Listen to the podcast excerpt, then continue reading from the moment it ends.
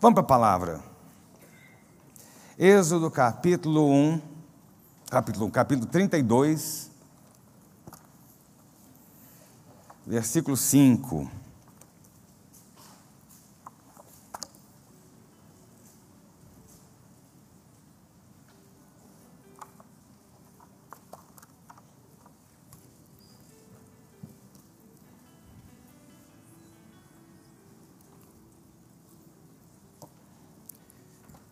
Versículo 5, no capítulo 32 de Êxodo. A segunda parte e a última parte do versículo fala assim: Amanhã haverá festa ao Senhor. Amém? Nada. É misericórdia. Olha só, antes de começar a mensagem, você entende como é que a gente cria a nossa teologia? Você entende como é que a gente se apega àquilo que importa e que interessa? E esquece de ver o texto dentro do contexto anterior, posterior e histórico. Esse texto ele fala sobre o bezerro de ouro. E esse Senhor aí é o bezerro de ouro.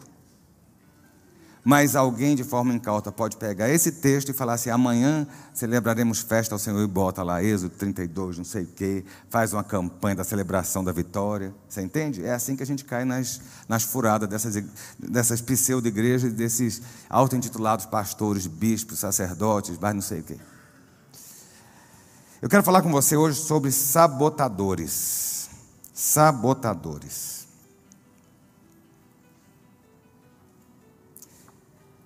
Eu canso de ver quando passa uma criancinha pequena, um bebê, todo fofinho, né?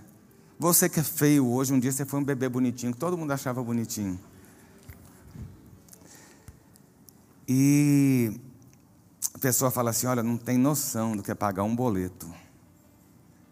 Criança cresce, vai crescendo, os dramas da criança é a escola, não é isso? É a frustração com, com a nota que não conseguiu, é o coleguinha que fez bullying. Bullying, vem cá, querido, ninguém morre por causa de bullying, não. Eu fui bullyingado, era gordo, não conseguia jogar futebol, mas eu era o melhor aluno da turma. Chupa. Aí eu olho a turma que me bullyingava hoje, todos uns derrotados. Entendeu? Ninguém morre por causa de alguém fazer uma gozação com você.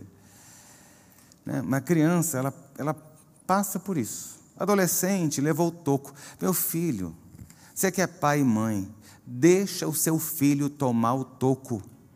Sabe o que é isso? Quando está namorando, a namorada dá um chute e fala: Não te quero mais, troquei por outro. Chorar por amor, sofrer por amor, ter coração partido, isso faz parte da vida.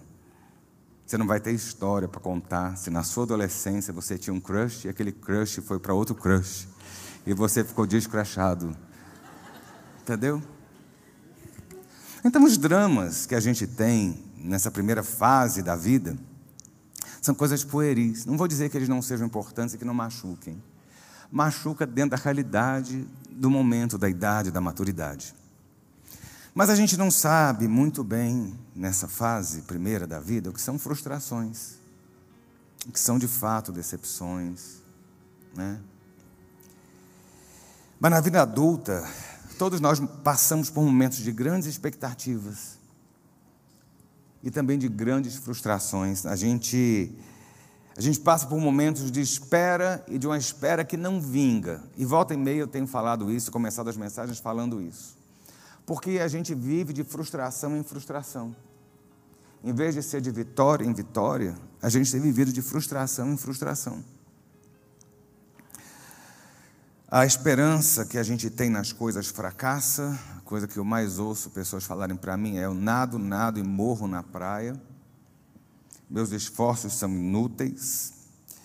E a gente sempre tenta, de uma forma ou de outra, achar culpado achar responsabilidades, atribuir as justificativas, né, o porquê de, que de nós não conseguirmos romper ou vencer.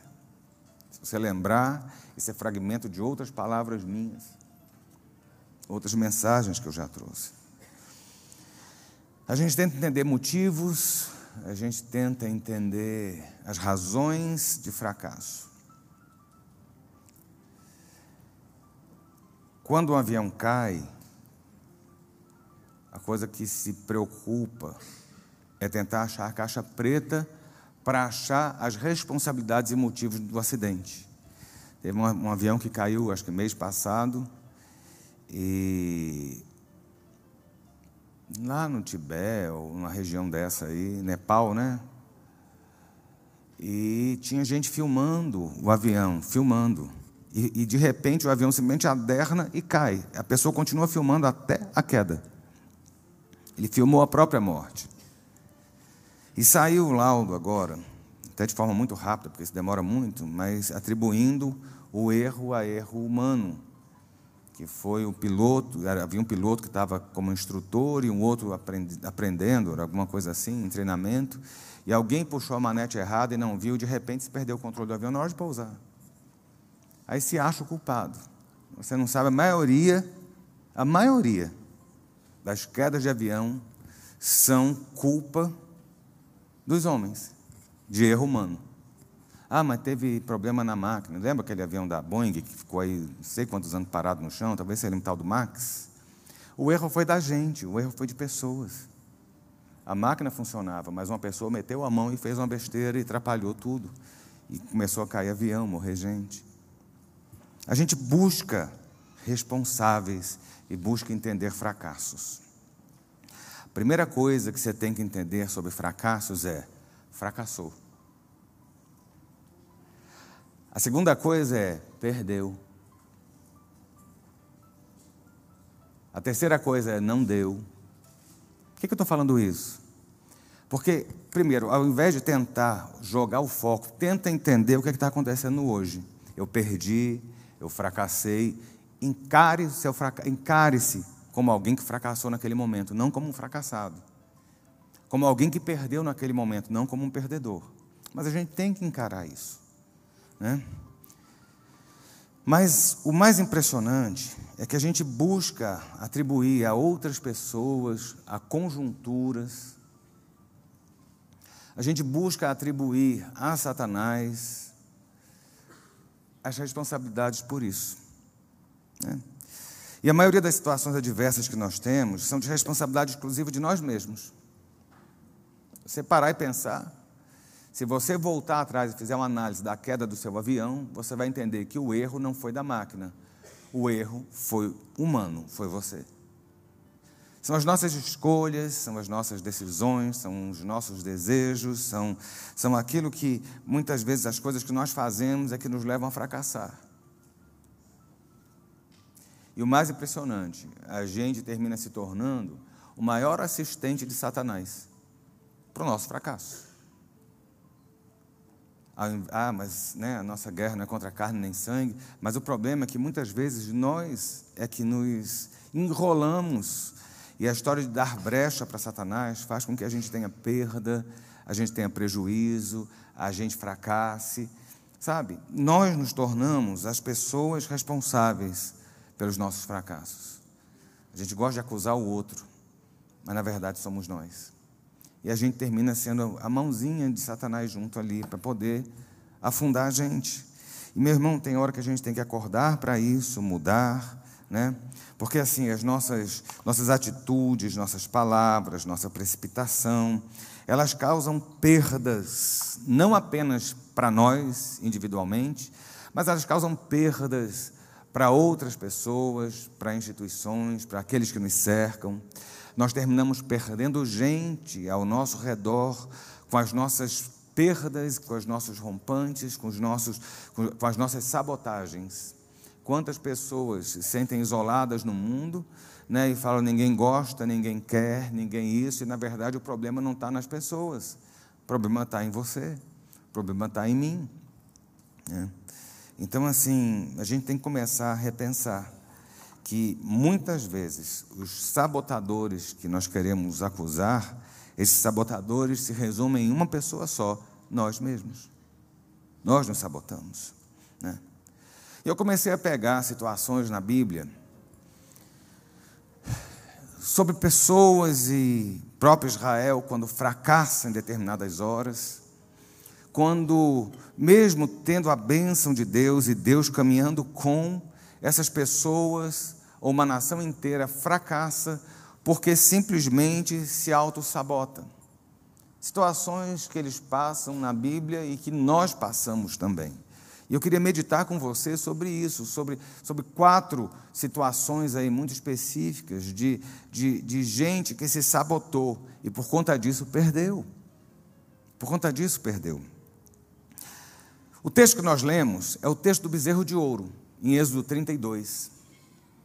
Êxodo 32 conta um relato muito estranho, porque Deus vem se movendo com Israel, caminhando com Israel, mostrando poder, mostrando, sabe, milagres. Quer dizer, Israel sai do Egito com, com a força total, Israel sai do Egito, de, eles vão de escravos a senhores, eles saíram sem, eles não tinham nada, quando eles saem, saem ricos. É só você pensar de onde que aquele povo tirou tanto ouro para fazer um bezerro, para fazer uma estátua de ouro. Todo mundo tinha um pedaço de ouro, porque todo mundo levou ouro do Egito. Deus os abençoou, humilhou os inimigos, Deus foi abrindo porta, aquilo que eles precisavam, Deus socorria. E chega uma hora que Deus se manifesta com Moisés, com Arão, com alguns outros ali que estavam próximos, de uma maneira tão palpável. Né? E quando Moisés se volta para o povo, a frase do povo foi assim, num capítulo anterior, que não sei se é o 30, é o 30 ou 29, ou um pouco antes. Aliás, Êxodo 24 fala assim: o povo vira para Moisés e diz: Tudo o que o Senhor falou, nós faremos. Tudo que o Senhor falou, nós faremos. Meu irmão, na hora que você está num culto de reteté, que vem a profecia e tal, você não fica empolgado e assume aquilo ali. Você sai assim num gás. Uma semana depois você nem lembra o que foi a profecia. Você vem para o culto aqui, tudo isso que eu falo, falo uma hora quase, às vezes você vai, ah, o culto foi uma benção, o pastor pregou legal e tal, não sei o quê, você vai embora amanhã, você nem lembrou o que eu falei. Então é muito fácil a gente, na hora do, do momento, a gente fazer o voto, a gente aceitar, a gente dizer, a gente agir, né? É, é, muito fácil isso. O povo ali, quando viu Deus se movendo com Moisés, falou: Olha, tudo que o Senhor falar, nós faremos, vamos obedecer 100%.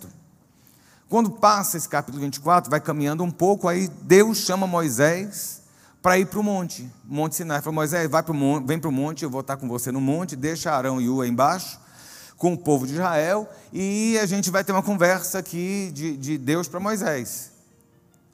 E assim acontece. O povo de Israel olhava a montanha, a montanha fumegava. A Bíblia fala que ela estava envolta em nuvens e havia trovões e relâmpagos. Ou seja, não era algo assim, meu irmão, não era algo só olhar um monte e tinha uma nuvenzinha, não. Era um negócio meio apavorante. O povo estava vendo ali, o povo sabia quem Moisés era, o povo sabia quem Deus era, o povo sabia tudo. Mas o grande problema é que muitas vezes a gente quer adequar Deus à nossa forma de entender, de ver. A gente quer adequar as palavras de Deus àquilo que nós queremos fazer. Deus fala e a gente tenta entender, mas tenta adequar dentro do que eu acho. Sabe, a gente sabota a nossa vida muitas vezes quando a gente tenta adequar Deus a imagem de Deus, a palavra de Deus, a nós mesmos. Quando Deus fala, não vá, e você está indo para tal lugar, mas você fala assim, mas será que é esse lugar mesmo que Deus está dizendo para eu não ir? Mas Deus disse, não vá. E você ainda está questionando se é aquele lugar. Não se envolva com tal pessoa. Aí fala assim: não, mas será que é essa pessoa mesmo Deus está dizendo? Mas pode ser que tenha outra. Tem alguma outra? Não, não tem. Mas você, você tenta forçar a barra, envergar quem Deus é, para se adequar dentro da, da, sua vida. Quando o povo pede ali um bezerro de ouro, o povo está querendo moldar a imagem de Deus dentro da forma como eles queriam. Isso é sabotar, sabe? E de repente o que acontece é que Moisés sobe para o monte, Moisés está ali, o povo fica lá embaixo, os dias vão passando. E por causa da demora, o povo entra em ansiedade. O povo fica inseguro, aparentemente. Mas eles sabiam que alguma coisa estava acontecendo ali. Mas eles olharam e falavam assim: olha, está acontecendo alguma coisa, quem sabe Moisés não volta mais, a gente está aqui largado, e aí, papapá. Meu irmão, ansiedade. Ansiedade, saúde. Saúde. Ansiedade. Dia desse uma pessoa falou assim: ah, porque eu estava numa reunião, o pastor falou assim: não, porque crente não pode ter ansiedade. É porque tu, o pastor não tem ansiedade, esse pastor que falou. Mas ansiedade é uma coisa normal. Causa um problemão para gente. Eu sou ansioso, eu tenho que tratar a minha ansiedade. Tenho que fazer terapia, tenho que cuidar. Não, você tem que lançar no ansiedade, não é de Deus. Cadê a Dialeda? Não sei se ela está aí. Mas procure a Dialeda depois para tratar. Porque ansiedade é uma coisa séria. Lancemos sobre Deus nossa ansiedade. Jesus mesmo falou: olha, vocês têm, nós temos ansiedade. Então a gente tem que pegar e saber lidar. A Bíblia não diz, não, crente não tem ansiedade. Tem. E como tem? O povo ficou ansioso. Moisés foi e não volta, Moisés foi e não volta. E aí, o que acontece? Está demorando. Meu irmão, esse negócio está demorando. Esse negócio está demorando. É porque a gente é a geração do micro-ondas e do fast food. Entendeu? A gente quer tudo a tempo e a hora, tem que ser no nosso tempo, na nossa hora, do nosso jeito. Tá dizendo, Deus está dizendo, espera, você vai lá e faz. É igual pegar o casulo de uma borboleta e você abrir o casulo para a borboleta sair mais rápido. Sabe o que é que vai sair, né? Um bicho agonizando, porque não está pronto, as asas não estão formadas direito e vai sair, cair e morrer. E muitas vezes você está fazendo isso porque, em vez de esperar, esperei com paciência no Senhor e Ele se inclinou para mim e ouviu quando clamei. A gente tem que aprender a esperar, esperar com paciência. A nossa pressa, muitas vezes, ela causa um prejuízo muito grande, a nossa ansiedade, porque por causa da ansiedade a gente começa a tomar atitudes as quais elas vão causando um prejuízo, muitas vezes irreversível na gente. A demora de Moisés causa essa crise de ansiedade no povo, essa insegurança. Foi muito fácil falar antes lá que tudo que o Senhor mandar fazer, nós faremos. Moisés fala: Vou subir, vocês ficam aí, espera que eu vou descer. Mas eles não conseguiram esperar. Aí eles vão para Arão, que é irmão de Moisés e o sumo sacerdote. E fala: Arão, o negócio complicou, a gente está aqui embaixo, Moisés está lá em cima, a gente não sabe, a verdade, não sabe nem se Moisés está vivo, com tanto de relâmpago e trovão, vai ver que o ET abduziu. É uma situação complicada. Como é que fica?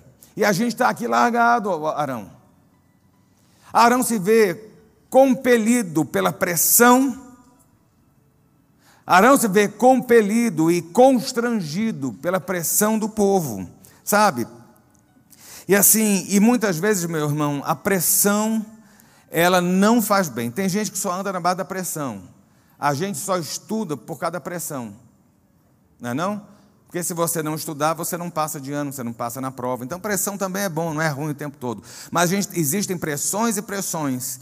E pressão nesse sentido aqui, ela nos faz precipitar, ela nos faz perder e ela nos faz sabotar muitas vezes a nossa própria vida, a nossa chamada, aquelas conquistas futuras. Arão não soube lidar com a pressão externa. Meu irmão, aprenda. Tem hora que não é não. Tem hora que espera, espera. Tem hora que basta, é basta.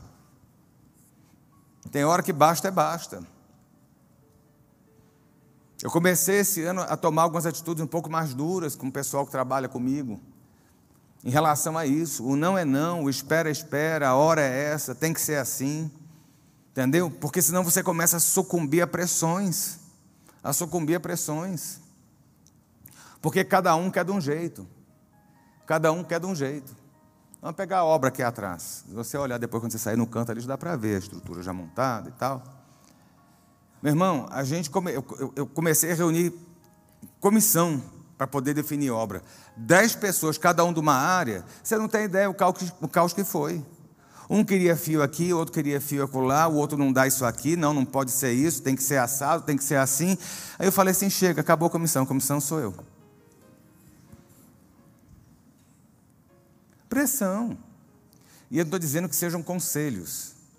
Né? A Bíblia fala que, que, que, na multidão de conselhos há sabedoria. Uma coisa é conselho, é você receber o conselho de alguém. Outra coisa é as pessoas estarem te pressionando a alguma outra.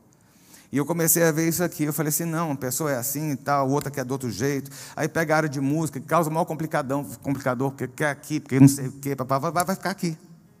O piano, pendurado no teto. Ah, porque o pessoal da, da filmagem, não sei o que, vai ficar o cabo aqui. E aí começa. Entendeu? O engenheiro começou a falar, e que não sei o que, eu falei assim, de jeito, chegou para mim outro dia e falou assim, nós vamos botar carpete nas arquibancadas, o pessoal senta no carpete. Eu falei, como? Você vai botar os pastores sentados no chão? Você entende como é que é? E de repente a gente começa a sucumbir às pressões. E nem todas as pressões são positivas, algumas delas nos causam prejuízos. E Arão foi o vetor de um fracasso retumbante de Israel. Israel está vindo, recebendo vitória, recebendo conquista, recebendo ganho, Deus abençoando, Deus abrindo o céu, e vem, e vem codorna, e vem carne, e vem água, e vem pão, vem tudo. Deus está fazendo tudo ali para o povo de Israel. O povo, vamos, estamos contigo, Deus. Mas de repente Arão se vê compungido a tomar atitudes que não eram é, é, as melhores. Quando todo mundo pergunta para você, por que você não casou? Não tem que casar? Não, se não quiser, não casa. Fica eternamente solteiro, solteiro. Vai para o céu assim, é melhor. Entendeu? Ah, porque você não tem que. Aí começa a definir a vida, né? Não. E o mais legal é quando a gente recebe pressão de gente que não tem moral para dar pressão. Sabia disso? Graças a Deus não posso ser acusado de gordofobia. É só ver minhas fotos. Mas você vai, marca um endócrino para fazer dieta, precisando perder 10 quilos, e o cara é mórbido com 150. E senta e vou passar uma dietinha para você. É a mesma a sua, doutor? Vou no nutricionista para fazer dieta. O cabo é gordo, igual não sei o quê. E eu não estou acusando que a pessoa é gorda, mas a gente tem que, entendeu? Eu tenho que saber de. Pensa, nossa, mas seu carro é velho, hein? Aí você olha o carro da pessoa, está precisando trocar. Aí você olha o carro da pessoa, uma caranga velha também. Só porque está polido parece novo. Entendeu? E por aí vai. Quais são as pressões que você está recebendo? Que tipo de gente pressiona você para lhe transformar num fracasso lá na frente? Né? Que tipo de conselho você recebe? Né? Arão recebe a pressão do povo, ele poderia ter dito não. Qual é a diferença da igreja católica para a igreja evangélica? Você sabe? Uma das principais. Você fala assim, não, porque eles adoram Maria, não, porque não sei o quê. Não. A diferença de uma para outra é: a igreja católica fala o seguinte: não é a praça que manda. Não são os humores da praça que definem o rumo da igreja. Em outras palavras, não é o que acontece do lado de fora, das paredes da igreja, que define a teologia e as práticas da igreja. A igreja evangélica não. A gente muda a cada ano que chega um doido trazendo uma teologia nova, trazendo um movimento novo, trazendo não sei o quê, a igreja vai na onda. Não é assim? Disse não é. Porque é, cara.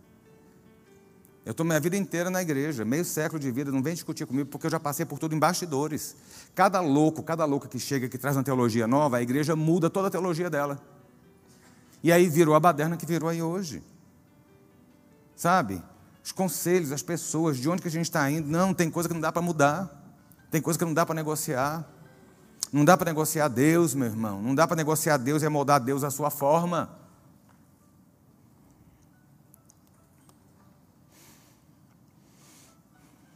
Sabe? E de repente o povo vira e fala assim: faz alguma coisa, Arão. Arão falou assim: tira o ouro. Todo mundo, todo mundo tem. Primeira coisa que, que acontece quando a gente começa a, a se auto-sabotar é ter perdas. Você já pensou isso? Já notou isso? A gente não nota, mas o brinquinho de ouro sai, o anelzinho de ouro cai. Deus disse: Olha, não faça. Aí você vai lá e faz. Aparentemente não acontece nada, mas você começa a perder aqui, você começa a perder ali. Foi isso que aconteceu com o povo de Israel. Eles sucumbiram, eles afundaram, sabe? Eles se auto-sabotaram, porque eles quiseram moldar um Deus à, sua, à imagem que eles tinham. Eles estavam acostumados no Egito com vários tipos de deuses e imagens. Deus diz: olha, não faça imagem. E não, não adore essas imagens. Mas eles estavam lá, não aprenderam. E aí o que acontece? Nessa brincadeira, eles estavam adequando aquilo que, que eles achavam que era Deus. E o mais impressionante é que quando Arão faz o bezerro de ouro, isso me assusta, porque somos nós. Ele diz assim: ele aponta para o bezerro e fala assim: Estes são, ó Israel, os seus deuses que tiraram você da terra do Egito. Vendo isso, Arão edificou um altar diante do bezerro e fez a seguinte proclamação: Amanhã haverá festa ao Senhor. Muitas vezes a gente está achando que Deus está no negócio e Deus não está. Muitas vezes Deus falou e a gente acha, eu estou seguindo por aqui porque Deus mandou, e a gente está no, no, fundo mudando um pouquinho as palavras e as vírgulas para poder adequar aquilo que Deus falou à nossa própria vontade, ao nosso próprio querer. O não de Deus, meu filho, é não, como o sim dele é sim. Ele mesmo diz: olha, é sim, sim, não, não. O que passa disso é procedência maligna. Deus não é Deus dúbio. Deus não é Deus que fica balançando, pendulando para um lado e para o outro, não. Deus é claro como noite e dia, trevas e luz, pecado e santidade, céu e inferno. E muitas vezes a gente quer adequar a Deus e aí a gente se sabota. E a gente não sabe o porquê do prejuízo, porque na hora de obedecer Deus, nós adequamos Deus à nossa vontade, ao nosso querer. Pare de se sabotar. Quando você fica querendo adequar Deus às suas vontades e aos seus sonhos. Comece a confiar que Deus tem sonhos para você. O povo tinha um alvo, a terra prometida. Deus tem um projeto na sua vida. Deus tem uma terra prometida que mana leite e mel para você. E eu quero dizer a você: não seja como o povo de Israel criando sabe, distrações ao longo do caminho, porque ao invés de uma caminhada que duraria uma semana, eles gastaram 40 anos, porque eles se sabotaram. Nesse episódio aqui dos, do bezerro de ouro, mais de 3 mil pessoas morreram na brincadeira. Sabe, porque simplesmente eles tentaram perverter, subverter sabe, adequar Deus à realidade. Deus é Deus, entenda isso, você é você, cada qual no seu espaço, cada qual no seu lugar, Deus no céu controlando a terra e você na terra sendo controlado por Deus. Se submeta e você vai ter vitória. Se submeta e você vai chegar na terra da promessa. Se submeta e você vai experimentar o melhor de Deus na sua vida. Não tente adequar o céu às suas vontades e aos seus caprichos. Isso é sabotagem. Não existe comunhão pela metade com Deus. Não existe.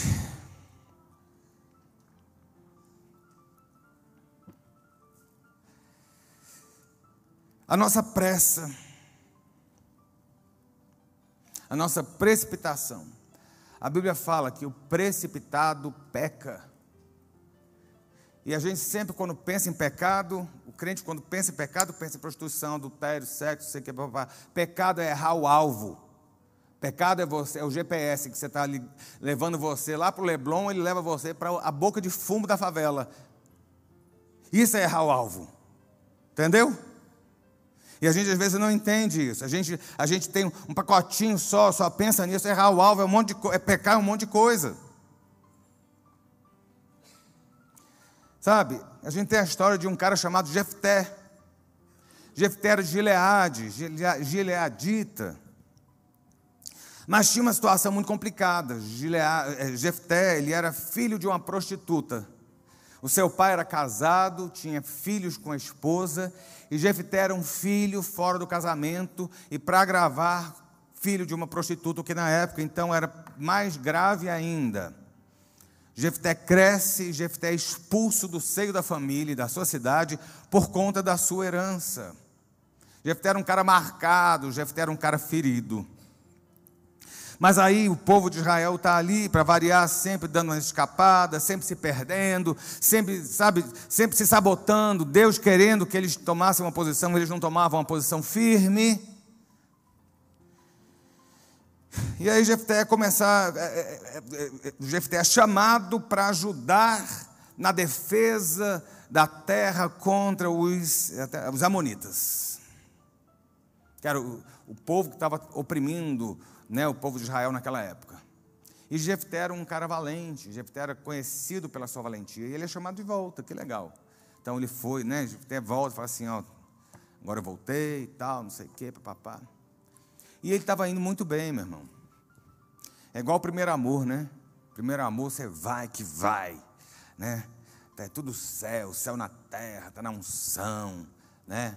Vem na igreja todo dia, vem de manhã, vem de noite, tem culto tal, vai não sei aonde, vai no monte, ora, jejua, depois recebe a vitória, esse final de semana não dá, não, esse culto não voa, não, nunca mais jejuou, primeira coisa que vê na vida não é a Bíblia, primeira coisa que vê na vida é as fofocas da, da, da, do Léo Dias, lá da, do Metrópolis, via Instagram, porque, entendeu? É assim. Primeiro amor, é uma maravilha. Então, Jefté estava ali, né? Só que, que muitas vezes a gente, nesses afãs, nesses rompantes, a gente termina se sabotando. Por isso que a Bíblia fala: olha, não se precipita, não. A Bíblia fala: não coloque rápido demais a mão sobre nenhuma pessoa, chamando essa pessoa de santo. Sabia disso? A gente olha, e hoje eu olho muito escabriado, e cada vez eu, eu, eu, eu me fecho para algumas coisas, porque muita gente que tem capa de santidade, no, no, no final é só a capa. No final é só mesmo um, né, um, um véu ali. Um véu ali. E é complicado, porque a gente, muitas vezes, na nossa precipitação, a gente agrega pessoas ao nosso redor, na nossa precipitação, a gente se entrega de coração para alguém, na nossa precipitação, a gente passa a confiar, na nossa precipitação, a gente acha que Deus está na vida daquela pessoa e Deus não está. Né? E Jefté estava ali, sendo o herói. E Jefté, na sua precipitação, ele faz algo.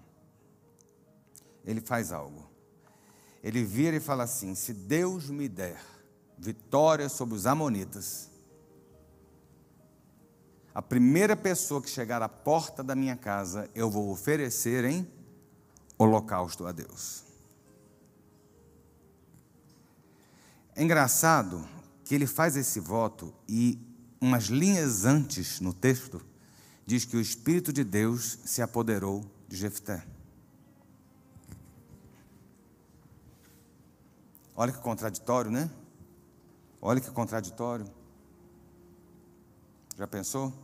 Ele recebeu a unção, recebeu o batismo no Espírito Santo e faz a coisa mais abominável ele se propõe a fazer um sacrifício humano e colocar uma pessoa e matar essa pessoa e oferecer em holocausto. Se você procurar, né, alguns estudiosos dizem, não, mas ele não foi isso e tal, não sei o quê. Mas Jefté fez essa barbaridade. Então, quero dizer a você que o fato de você ser o crente, o fato de você ter o Espírito Santo, o fato de você estar em comunhão, o fato de você estar no primeiro amor, não lhe impede de fazer algumas sandices, algumas burradas e sabotar a sua própria vida. Porque a Bíblia diz que o precipitado peca e a gente se, uma das formas nas quais a gente se sabota é se precipitando. Meu irmão, espere o tempo. Espere o tempo. Deus sabe, voltando a falar da obra, quantas vezes, tem anos, fizemos projeto, veio um arquiteto de fora, e mais não sei o que, o projeto não foi aprovado. Aí quando vem o, o, o novo projeto, demora. Aí na hora que eu vou falar assim, começa o projeto, veio a pandemia. E eu estava frustrado porque a gente não conseguia quebrar nada na igreja. Eu falei assim, não consigo começar uma obra. Só que se eu tivesse começado, a gente ia passar aí com a igreja fechada, com problema por causa de pandemia, de igreja fechada, baixa arrecadação, mas não sei o que, um monte de coisa. E Deus estava dizendo: olha, pera, não é por aí. Então tem hora que a gente tem que aprender a esperar o não, a gente tem que aprender a calar a boca, a gente tem que aprender a ficar quieto, a gente tem que aprender a observar mais do que falar. Porque tem gente que fala demais, tem que fechar demais a boca. Sabe? E Jefté, ele fala isso. E quando ele volta, a primeira pessoa que aparece na sua frente é a sua filha. Você tem ideia o que é isso? Você tem ideia o que é isso? Você tem ideia o que é ele fazer um voto de tolo e olhar e falar assim: não, minha filha, não acredito que é você que eu vou ter que matar e oferecer em sacrifício. A gente se sabota quando a gente, ao invés de esperar em Deus, a gente quer tomar iniciativas próprias.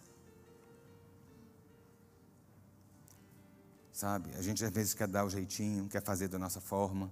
E Deus está dizendo: deixa que eu faça melhor. Meu irmão, deixa com Deus, Deus faz melhor. Deus é quem atrai as pessoas certas para a sua vida. Deus é quem tira as pessoas erradas da sua vida. Deus é quem abre conexões. Deus é quem te abençoa. A Bíblia fala que toda boa dádiva, todo dom perfeito provém dele. Então, assim, não se precipita em fazer nenhum voto. Não se precipita. Porque Jefté perdeu a coisa mais preciosa que ele tinha, que foi a filha dele. Meu filho, aquela, aquela moça era muito dócil. Imagina o pai virar e falar, papai vai ter que matar você e queimar você todinha para fazer um holocausto, tá bom? Ela falou assim, ah, só me deixa eu chorar dois meses que eu volto. Isso. Meu filho, esses dois meses já estava lá na Conchinchina, nunca mais queria me ver, pai doido desse, perturbado.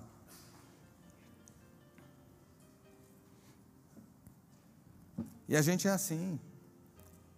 Meu irmão, Deus disse que vai abrir porta para você na área financeira. Não fica cavando coisa que às vezes Deus não está no negócio, você tendo prejuízo em cima de prejuízo. Se Deus disse que você vai casar, Ele vai trazer a pessoa certa. E às vezes tu não vai casar também. Mas entende? Assim, espera, não sai ciscando não para tudo quanto é canto, dando tiro para tudo quanto é lado. Se Deus disse que vai levantar você no ministério, na hora certa, as coisas se encaixam e você chega lá. Mas não começa a fazer voto de tolo, que lá na frente você não consegue cumprir. É melhor não votar. E é melhor não se precipitar, porque quando a gente se precipita, a gente simplesmente tem prejuízo. E o prejuízo de Jefté foi gigante. Eu gosto dessa mensagem minha, porque ela fala para mim são os meus pensamentos, muitas vezes, a forma como eu ajo. Eu não sou diferente de ninguém aqui dentro. Nas minhas precipitações, nas vezes que às vezes eu quero moldar Deus, né? e as palavras de Deus, aquilo que, que encaixam enquadram no meu querer pessoal, dos meus sonhos, e às vezes Deus não está nisso. Né? Eu já falei, quantas vezes eu já falei sobre esses homens, quantas vezes eu já falei sobre isso. Mas sabe, existe um prazo, um tempo estipulado, existem determinações do céu. E quando a gente não consegue entender isso, a gente se sabota, porque a gente começa a fazer com a nossa própria mão. E a mão nossa, ela faz um estrago muito grande. Faz um estrago muito grande. Ezequias. Ezequias. Um rei digno, abençoado, um rei que passou provas, um rei que passou luta no seu reino, mas que, que teve a sua vida em santidade diante de Deus. Meu irmão, o fato de você estar na igreja não impede você, não blinda você de ter luta. A diferença é que nas lutas você vai ter sempre vitória em nome de Jesus. Então Ezequias passa por uma situação do povo da Assíria lá tentando destruir, tomar, ele, ele vai dilapidar o reino para poder evitar uma guerra, mas a guerra termina sendo inevitável, sabe? Mas Deus, de uma forma tremenda, dá livramento, ajudar, dá livramento a Ezequias, sabe? Ele, ele termina os seus dias, vai terminando, caminhando para os seus dias como um reino em paz, como tudo estabelecido, sabe? Mas de repente, Ezequias fica doente. Ezequias fica doente. Sabe, nem toda doença, meu irmão, é espírito de enfermidade. Viu? Nem toda doença é o demônio que encostou. Nem toda doença, sabe? Tem hora que a doença que, que a pessoa é cometida é o fim da vida, é o término, é o prazo que Deus deu. Falou assim: olha, essa doença que vai levar. Foi assim com Eliseu. E Ezequias estava com a doença, a Bíblia fala que ele estava com a doença mortal. E o profeta vai lá e fala para Ezequias: tu vai morrer. Põe ordem à tua casa, porque você vai morrer. E o profeta sai, Ezequias desespera, Ezequias chora, Ezequias fica lá, fala, Deus, aí Ezequias vira para Deus e fala assim: Olha só, deixa eu dizer uma coisa a você, Deus. Eu fui, eu fui tão direitinho. Será que eu não tenho crédito com você? Eu segui seus passos, eu fui, eu fui abençoado e abençoador, eu fui um rei tão correto, espiritualmente falando, para o senhor deixar eu terminar. E Deus olhou e falou assim: é mesmo, né, Ezequias? Tu até que não foi dos piores, não. Então tá bom, você vai viver mais aí uns 15 anos. E meu irmão, boca fechada livra você de muito problema. Quem abre demais a boca traz lado aos seus próprios pés. Quem fala demais, se entrega demais e perde demais.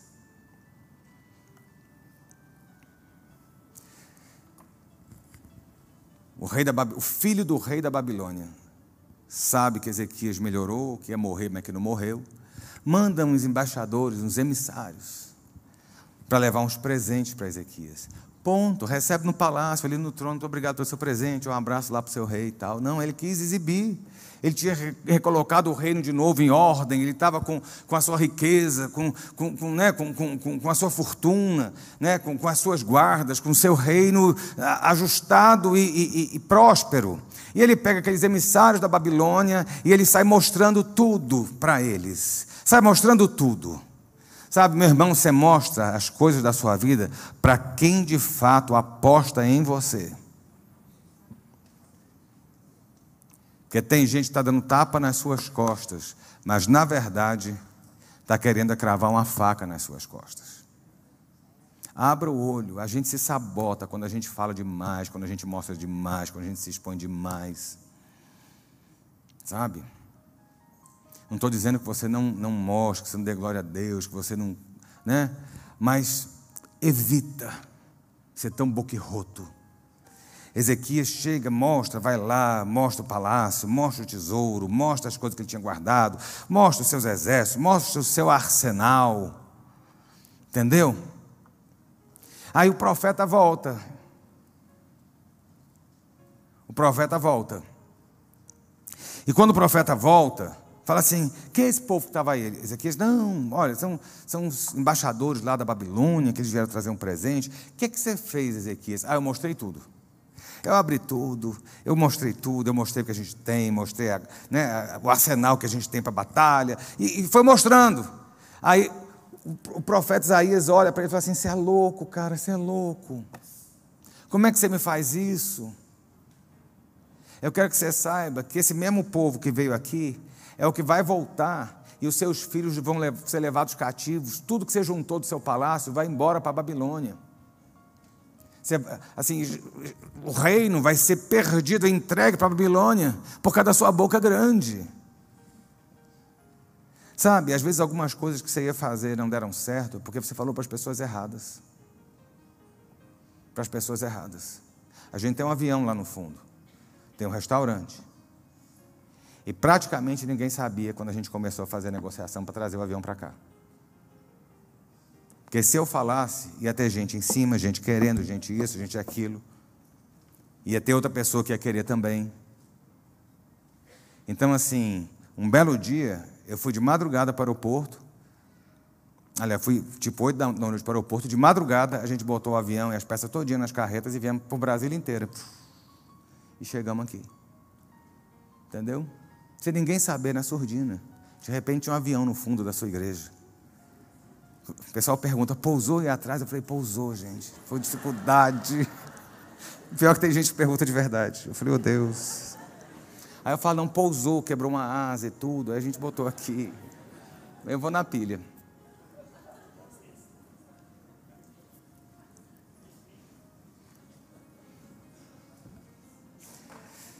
Se a gente abre demais a boca, a gente traz perturbação a nós mesmos. E a gente muitas vezes sabota sonhos, projetos. Deus deu a Ezequias, a, a, a Ezequias saúde, 15 anos a mais de vida, fortuna novamente, o abençoou e ele se expôs de forma errada. A gente se sabota quando abre demais a boca. Sabe? Aprenda a fechar essa coisinha tão pequena que você tem no seu rosto e que causam um estrago tão grande na sua vida, né? E na minha também. Eu estou falando da sua precipitação e da minha, né? Eu estou falando da, da forma de confiar ou não confiar em Deus, né? Os nossos impulsos e os nossos sentimentos também nos traem e nos sabotam. João se auto-intitula, né? ele, ele é apresentado como discípulo amado. João era o cara que deitava no peito de Jesus, que tinha todo um carinho, Né? Mas se você parar e pensar, Jesus tinha um Paranauê ali com Pedro. Eu me amarro em Pedro, cara. Eu vou sempre falar de Pedro, porque assim. O cara tem a chave. E fez um monte de besteira. Esse é Pedro. Pedro sempre era o cara que ia no rompante, sempre era o cara precipitado, sempre era o cara falastrão. Pedro é sempre esse cara. Pedro é sempre esse cara. E Pedro vira, né? Quando Jesus diz: Olha, você isso, você aquilo e tal, vou padecer. Pedro fala: assim, Não, a gente vai estar com você. Jesus olha e fala: Vai estar, não, meu filho, eu te conheço. E assim acontece. Antes do galo cantar, três vezes você vai me negar. Os sentimentos nos traem. E os sentimentos nos sabotam quando nós não sabemos lidar com esses sentimentos. Você sabia disso? E como é difícil isso? E hoje a mensagem está devagar, né? Olha para o lado, às vezes tem alguém dormindo, que eu estou falando tão devagarzinho, tão assim em paz. Está dormindo, abrindo a boca. Eu vi uma pessoa ali que a cabeça fez assim agora. Outra abriu a boca aqui na frente. Mas nem sempre tem que ser de forma estridente. Eu quero que você pense muito onde é que você tem se sabotado.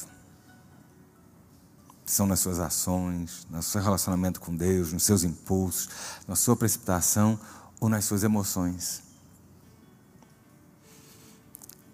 Jesus é preso, Pedro vai junto no meio do povo lá que estava aprendendo Jesus. Alguém olha para Pedro e fala assim: Mas tu é um deles. Pedro nega, depois Pedro nega de novo. Depois Pedro nega de novo. E uma das coisas mais impressionantes é Jesus olhando para Pedro. A Bíblia fala que quando Pedro nega, Jesus fixa os olhos em Pedro. Eu fico imaginando os olhos de Jesus nessa hora, eu lembro da minha mãe. Porque os olhos saem chamas de fogo e espada de dois gumes que fazem divisão da alma, do espírito e depois ainda vem a vaiana voando.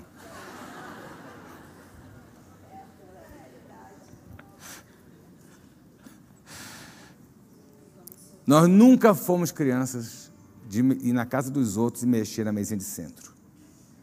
Porque assim, tipo super-homem, o olho da mamãe tinha laser. Se a gente mexesse, provavelmente a mão ia ser decepada. Essa história, se seu filho é essa praga, tá bom de você ensinar. Então agora ficou sério, né? Porque tem coisa pior do que criança mal educada na casa dos outros. Isso é uma desgraça. Indomável. Ah, porque não pode corrigir. Uhum. Jesus olha para Pedro e fixa os olhos em Pedro. E tem hora que não tem o que falar. Né? Pedro tomou uma atitude que, que foi dura ali até para Jesus. Ele traiu o seu amigo, o amigo da sua alma, a, a pessoa que ele amava e que era amado por. Esse é Pedro. Mas o que, o que me impressiona, eu estava pensando, analisando, li, reli, li nos evangelhos, porque conta a história em todos eles. Conta a história em todos eles. A dor de Pedro não é uma dor apenas né, porque ele traiu Jesus, mas é a dor porque ele traiu a si mesmo os sentimentos que ele tinha. E muitas vezes nós não sabemos lidar com os nossos sentimentos. Pedro traz Jesus, mas Pedro traz o sentimento do amigo. Como é que ele trai o seu próprio amigo, o seu melhor amigo? Essa é a dor. Como é que ele trai alguém que ele tanto ama? Sabe? É a vergonha. E a Bíblia fala que, que enganoso é o coração do homem. E como esse coraçãozinho que tem aí na sua vida, que um dia vai parar, ele engana você. Né? A gente se sabota quando a gente não consegue conviver com as nossas emoções, com os nossos sentimentos, com os nossos erros, com os nossos acertos. E muitas vezes a gente faz o que Pedro fez. Quando a gente não sabe lidar com os nossos sentimentos, a gente larga e paralisa a vida. A consequência imediata de Pedro não saber lidar com o seu sentimento foi que ele largou o que ele estava fazendo. Jesus disse: Pedro, larga aí os barquinhos, vem me segue que você vai ser pescador de homens. É isso que Pedro é chamado. Mas de repente, Pedro ele tem uma confusão tão grande nas suas emoções, ele larga, ele esquece aquilo para qual ele foi chamado, ele volta exatamente a estaca zero lá atrás. Para Jesus depois ter que encontrá-lo e curá-lo. E curá-lo. Sabe, meus irmãos, muitas vezes a gente não sabe lidar com os nossos sentimentos, nossas emoções, nossos fracassos, nossos erros. A gente, quando erra, termina paralisando e não sai daquele erro nunca mais. A gente, quando fracassa, fracassa e acha que aquilo ali definiu a sua vida. Quero declarar na sua vida que, em nome de Jesus, os fracassos que você teve no seu passado não determinam as vitórias que Deus tem para você no seu futuro. Você entendeu? Os seus fracassos lá atrás as suas derrotas lá atrás não impedem e não definem o que Deus tem reservado para você no amanhã dele.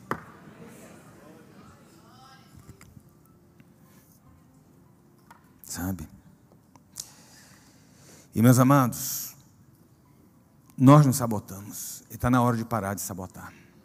Está na hora de você ser mais firme com você mesmo e firme com Deus.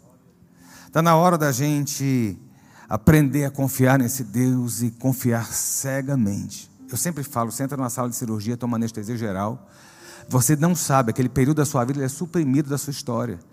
Tiram sua roupa, você entra nu no centro cirúrgico, rasgam você, mexem nos seus órgãos, e você está confiando no médico. Você entra no avião, não sabe nem o que está acontecendo na cabine. Se desse morreu um piloto de infarto da Latam. Quando pousou, tiraram o cara morto.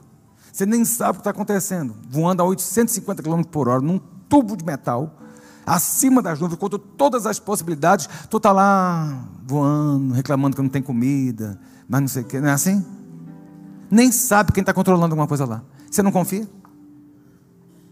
Ah, não confia, tem pavor, mas tu não entra. Deus tem o um controle de tudo na sua vida. Tire a mão do controle. Pare de se sabotar e deixe na mão de Deus. Não tente adequar as palavras de Deus às suas. E se adeque à vontade plena de Deus. Não faça como o povo de Israel. Sabe? Contenha seus impulsos. Contenha seus impulsos. Sabe? Contenha seus impulsos. Que o precipitado vai pecar sempre. Sempre. Jefté perdeu o que era mais precioso, que era sua filha porque ele foi precipitado no falar. Não seja precipitado, não se sabote, porque depois as consequências vêm para você. Sabe? A Bíblia fala que o prudente oculta. A Bíblia fala que Deus ele é mestre em esconder, enquanto os homens querem vasculhar e devassar tudo. Está lá em Provérbios, estou parafraseando. Aprenda a se reservar e não se expor tanto. Não se exponha com quem não merece se expor. Já é difícil você confiar em crente, não é? Porque tem crente que é uma praga, erva daninha. Mas tem muito crente bom. Mas tu vai e confia no ímpio.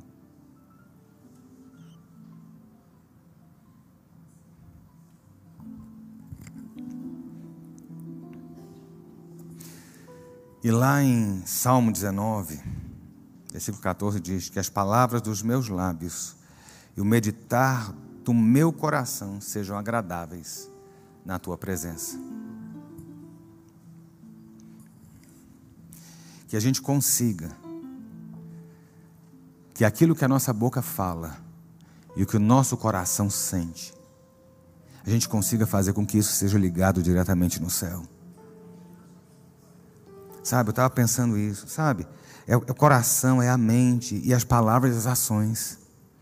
Muitas vezes a gente está perdendo, a gente está tendo derrota, a gente morre na praia, porque o nosso, o nosso falar não está condizente com o que Deus quer. A gente tem derrotas e a gente fracassa porque aquilo que está na nossa mente não é o que Deus quer. Que em nome de Jesus, a sua mente seja dominada pelo Espírito Santo. Você tem a mente de Cristo renovada nele, transformada nele Que a sua boca seja uma boca profética. Sabe, que você abra quando o Espírito de Deus te impulsionar a abrir, que você feche quando Deus mandar calar, que a sua mente possa ser expandida para entender que espiritualmente o Senhor está controlando o seu presente e o seu futuro. E que você e eu não nos sabotemos, mas que aprendamos a esperar nele o tempo de chegada da vitória. Porque uma coisa é certa: luta você tem, luta você vai ter, luta você terá. Mas uma coisa é: na luta que você tem, tem vitória, na luta que você vai ter, você vai ter vitória, e na luta que, você, que virá, você vai ter vitória também. Porque Deus é aquele que diz que em todas essas coisas nós somos mais do que vencedores nele.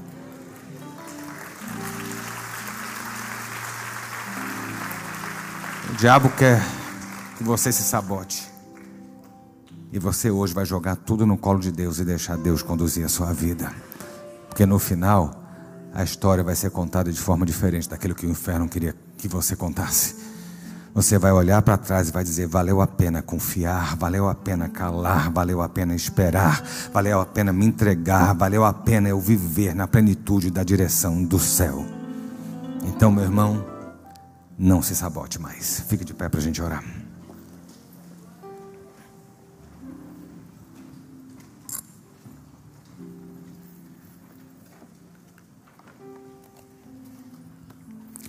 Pai, essa manhã nós estamos na tua casa. Muitas vezes nos achegamos aqui à tua presença de forma simplória, outras de forma displicente.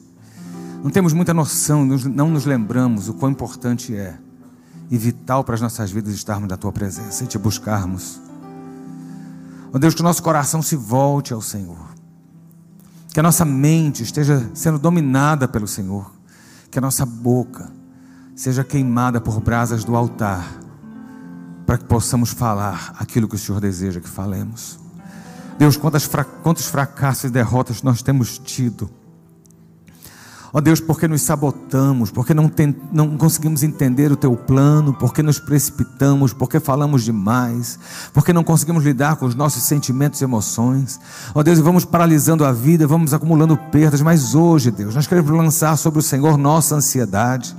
Nós queremos pedir que o Senhor nos dê domínio próprio sobre as nossas ações, sobre as nossas vidas.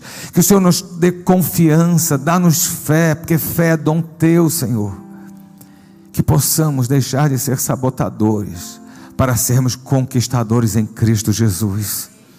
Que a tua palavra fale e cale em nossos corações, que nós não sejamos apenas ouvintes, mas acima de tudo praticantes da palavra do Senhor. Deus, em nome de Jesus, eu te peço, Pai, que o teu Espírito continue trabalhando nesses dias Guarda os teus servos, ó Deus, livra-nos do mal. Não nos deixes cair em tentação. São dias maus, são dias onde, ó Deus, o culto da carne domina essa nação. Ó Deus, as portas do inferno são abertas sobre esta nação. As cidades são entregues a potestades. Quando se entrega uma chave, ó Deus, de uma cidade, está se entregando a potestades. Quando o inferno, ó Deus, sapateia nessa terra nós nos levantamos para dizer que no meio de tudo isso há um povo que não se corrompeu e que anda de branco com o Senhor. Deus, guarda-nos nesses dias e que esta semana seja uma semana de vitória. Ó Deus, de mudança e de conquista. Ó Deus, é a nossa oração no nome de Jesus. Amém, amém e amém. Deus te abençoe.